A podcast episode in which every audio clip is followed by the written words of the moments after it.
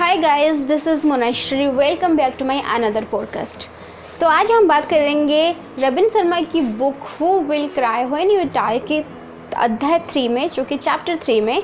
तो chapter three का नाम है अपना दृष्टिकोण बनाए रखिए। तो फिर शुरू करता है।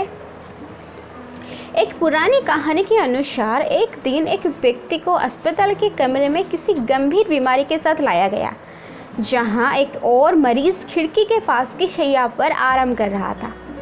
धीरे धीरे उनमें दोस्ती हो गई और खिड़की के पास वाला रोगी रोज खिड़की से बाहर दिखता और उसके बाद कुछ घंटे वो अपने बीमार साथी को बाहर की दुनिया की सजीव व्याख्या करते हुए बिताता। किसी दिन वो अस्पताल के दूसरे तरफ़ के बगीचे में लगे हुए वृक्ष के हवा के झोंके के साथ झूमने की सुंदरता के बारे में बताता था किसी और दिन वो अपने दोस्तों का मनोरंजन उन लोगों की एक एक बात बताकर करता था जो अस्पताल के सामने से निकल रहे होते थे। जैसे जैसे समय बीतता गया, वो रोगी जो बिस्तर से बिल्कुल नहीं उठ पाता था, वो अपने दोस्त के द्वारा बतलाए जाने वाले अद्भुत दृश्यों को ना देख पाने की वजह से, ना देख पाने की असमर्थता से विचलित हो उठा। परिणाम स्वरूप वो उससे नापसंद करने लगा और धीरे धीरे उसकी नफरत तीव्र घृणा में बदल गई। एक रात खिड़की के पास वाले मरीज़ को खांसी का द्वारा पड़ा और उसने सांस लेना बंद कर दिया। सेहत बुलाने के लिए बटन दबाने के बजाय दूसरा मरीज़ पड़ा रहा।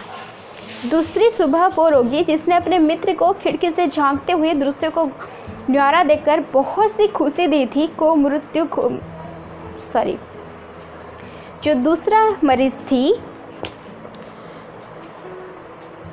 जब वो अपनी मित्र मित्र को खिड़की से झांकते हुए दृश्यों का न्यारा देकर बहुत सी खुशी दी थी, को मृत घोषित कर दिए कर दिया गया और अस्पताल के उस कमरे से बाहर भेज दिया गया। दूसरे मरीज़ ने जल्द ही अपना बिस्तर खिड़की के पास लगाने का निवेदन किया, जिस पर अस्पताल की सेविकाओं ने तुरंत अमल किया।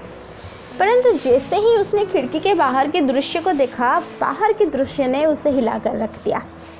खिड़की के सामने ईंटों की बनी हुई ठोस दीवार थी।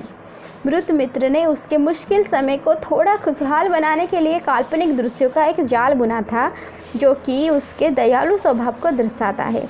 उसका ये आचरण उसके स्वार्थहीन प्रेम का सबूत है।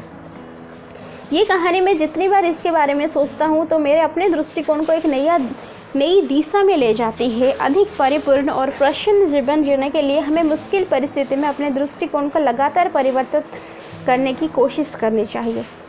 क्या इस नकारात्मक स्थिति का सामना करने का इससे बेहतर और विवेकपूर्ण तरीका हो सकता है? दुनिया में भौतिक शास्त्री स्टीवन हकिंग ने, हकिंग के अनुसार हमें एक अत्यंत छोटे तारे के एक छोटे से ग्रह पर रह रहे हैं, जो खरबों, तारा पुंजों से घिरा हुआ है। तो इस दृष्टिकोण के लिए आपकी क्या राय है?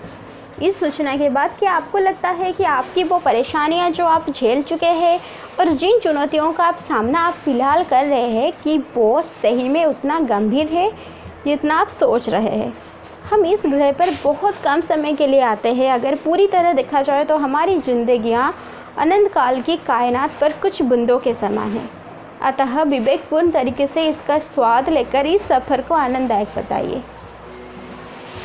तो फिर यहीं पर हमारा चैप्टर थ्री ख़त्म होता है। तो कल हम अध्याय फोर की चैप्टर फोर के बारे में बात करेंगे।